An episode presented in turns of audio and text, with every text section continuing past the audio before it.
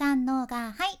幸あれ子です。今日も一応海外情報としてレッドブルが成功した5つの理由というテーマでお伝えいたします。昨日から私はまあレッドブルのマーケティングすごいなーって思って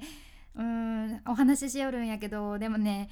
実は私レッドブルみたいなエナジードリンク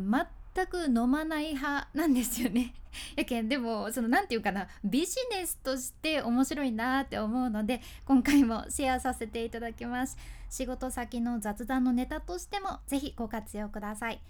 レッドブルはね今エナジードリンク市場で全世界で一番売れてるっていうことなんやけどなんでそんなにうまくいっとるのかその理由5つ紹介していきます。まず1つ目。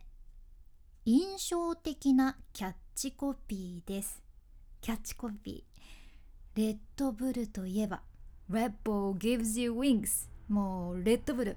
翼を授ける。これですよね。もうこれです。完全に。わかりやすいしすごいコピーやなって改めて思いませんか？このコピーがね1997年に作られとってで他の企業ってさ割とコピー コロコロ変えるところも多いんやけどレッドブルは一回も変えたことないんよね。かっこいいよね。でもやっぱりレッドブルが記憶に残る一つの要素がこのキャッチコピーなわけです。でも実はね逆にこのコピーのせいでレッドブル訴えられてまして。おいレッドブル。レッドブル飲んだのに翼生えないぞっていう人がいて これが海外ですよね。それで訴えるっていうなかなか日本では考えられんけど、まあ、こういった訴えでアメリカでね集団訴訟があったらしくって結局レッドブルこれで1300万ドル以上支払ったそうです。え？支払ったんやって感じ。でもそんなん言ったら多分やめられない止まらないカッパエビセンとかもねカッパエビセン食べるのやめられたんですけどとか言ってそういった訴訟も成り立つ感じになっちゃうけど大変ですね本当に。一言やけどさ。でもそれぐらいやっぱりみんなの記憶に残ってる印象的なキャッチコピーってことです。では2つ目の理由がねエクストリームスポーツのスポンサーシップっていうものです。レッドブルって結構速さとか高さとかなんだかこう危険もあるようなエクストリームスポーツのスポンサーになることでそのレッドブルのブランドの認知度も高めてでそのスポーツイベントとかを見た人たちはレッドブルすごいえあのドリンクでこんな信じられないくらいの最高のパフォーマンス発揮できるんかとかいう風に無意識に思うんよね。やけんエクストリームスポーツのスポンサーをするっていう風に選ばれてるのがレッドブルのすごいところなわけです。やけんやっぱり自分たちの商品はどんな特徴でその特徴を魅力的に伝えてくれるような自分たちのブランディングにもぴったりなものってなんだろうって考えるのめっちゃ大事やなって私もこれで学びました。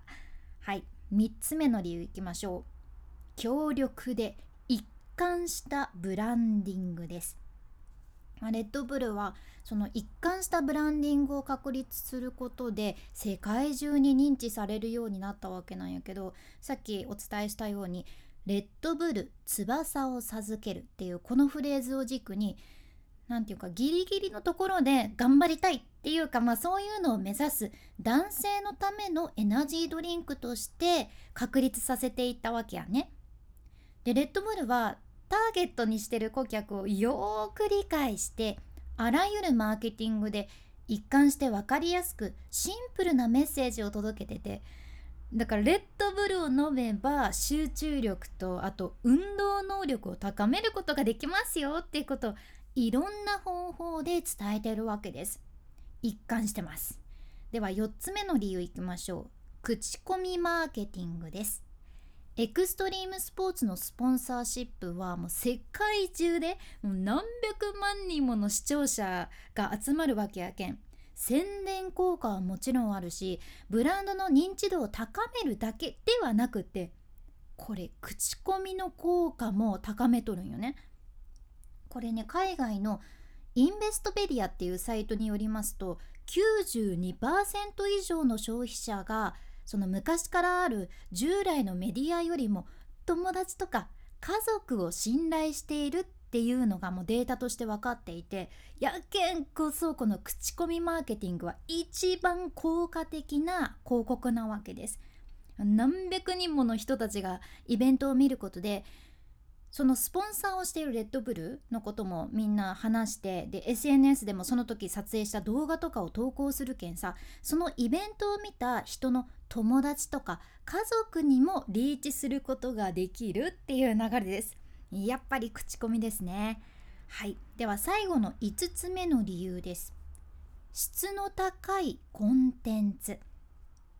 レッドブルのマーケティングを成功させた秘訣っていうのはコンテンツだと言われてます。コンテンツ戦略あ戦略。コンテンツ戦略を成功させることはねもうほんとレッドブルたけてましてレッドブルの YouTube 今ね登録者が1050万人おるんやけど6000本以上6000本以上クオリティに高い動画結構上げてらっしゃってね。いやなんか編集も凝ってるんですけどレッドブルってコンテンツマーケティングめちゃめちゃここに投資しとるじゃん。SNS 戦略もしっかりされとってそのインスタがねさっき見たらフォロワー1614万人いて例えばレッドブルがスポンサーをしているところの選手スポーツ選手からすごい SNS にいいね来るんですけどみたいな感じの リールを投稿されてたり、まあ、そういうエンターテインメントも含めてレッドブルってねコンテンツで親近感を持たせる達人なんよね。なんかこうレッドブルの CM とかもそうやなかったかな。こう親しみが湧くような作りになってましたよね。エンタメも含めてね。やはりコンテンツマーケティングも大事ってことです。こういう理由で今今では年間60億ドル以上の利益を上げてる企業がレッドブルなわけですよ。なんかすごい今はね大きい企業やけんこの戦略一つ一つも難しく感じるけどでも実は一つ一つ個人のビジネスとかにも落とし込めるポイントってたくさんあるなって今回感じました。まあ、おさらいするとレッドブルが成功した5つの理由1つ目印象的なキャッチコピー。2つ目エクストリームスポーツのスポンサーシップ。3つ目強力で一貫したブランディング。4つ目口コミマーケティング。そして5つ目質の高いコンテンツってことでした。今回の内容もちょっとでも参考になれば嬉しいです。君に幸あれ。ではまた。博多弁の幸あれ子でした。